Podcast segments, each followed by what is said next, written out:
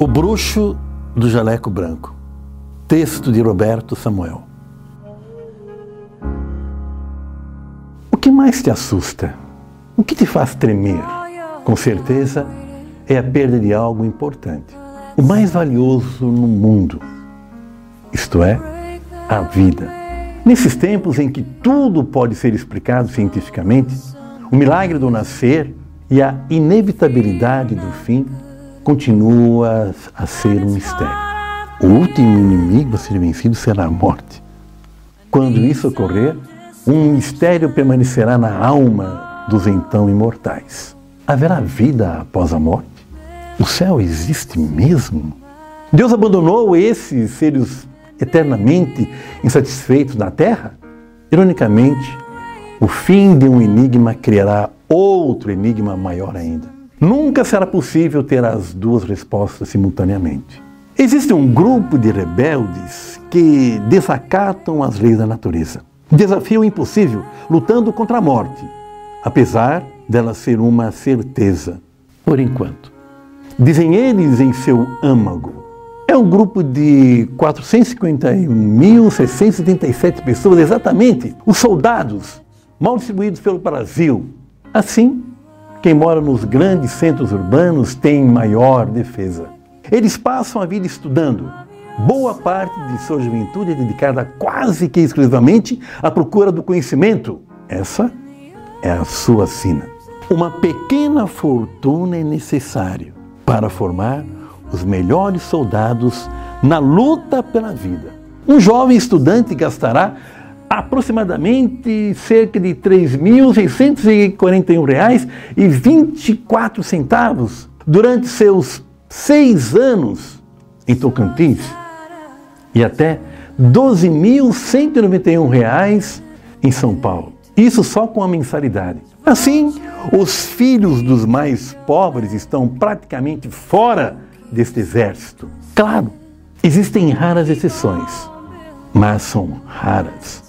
Seria preciso auxílio direto e conjunto da iniciativa privada e do governo para aumentar os números dos menos afortunados financeiramente entre esses quase deuses. Apesar dos gritos de que já existem o suficiente, já basta, chega! Vejam, enquanto no Distrito Federal existem 4,35 Paracelsos para cada mil habitantes, mesmo nível da Suíça, em cidade de até 5 mil habitantes, a média é de 0,3, a taxa equivalente aos países pobres africanos.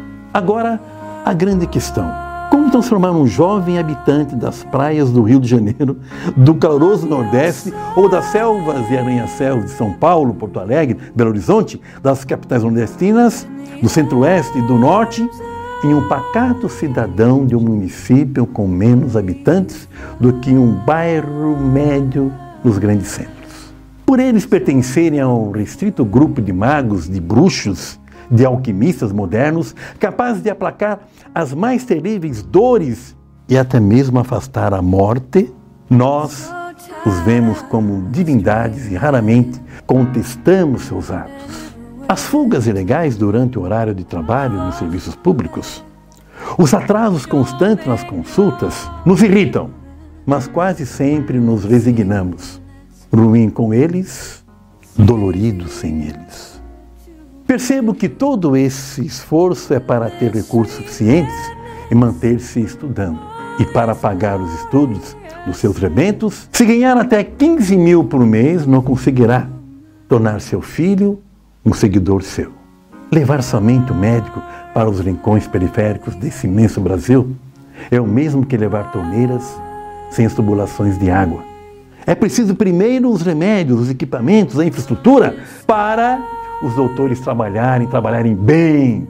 A fama de mago e deuses é só fama. Eles não são adivinhos, precisam de exames e equipamentos modernos. Uma carreira profissional tal qual promotores e juízes, seria um atrativo a mais para atrair os jovens doutores.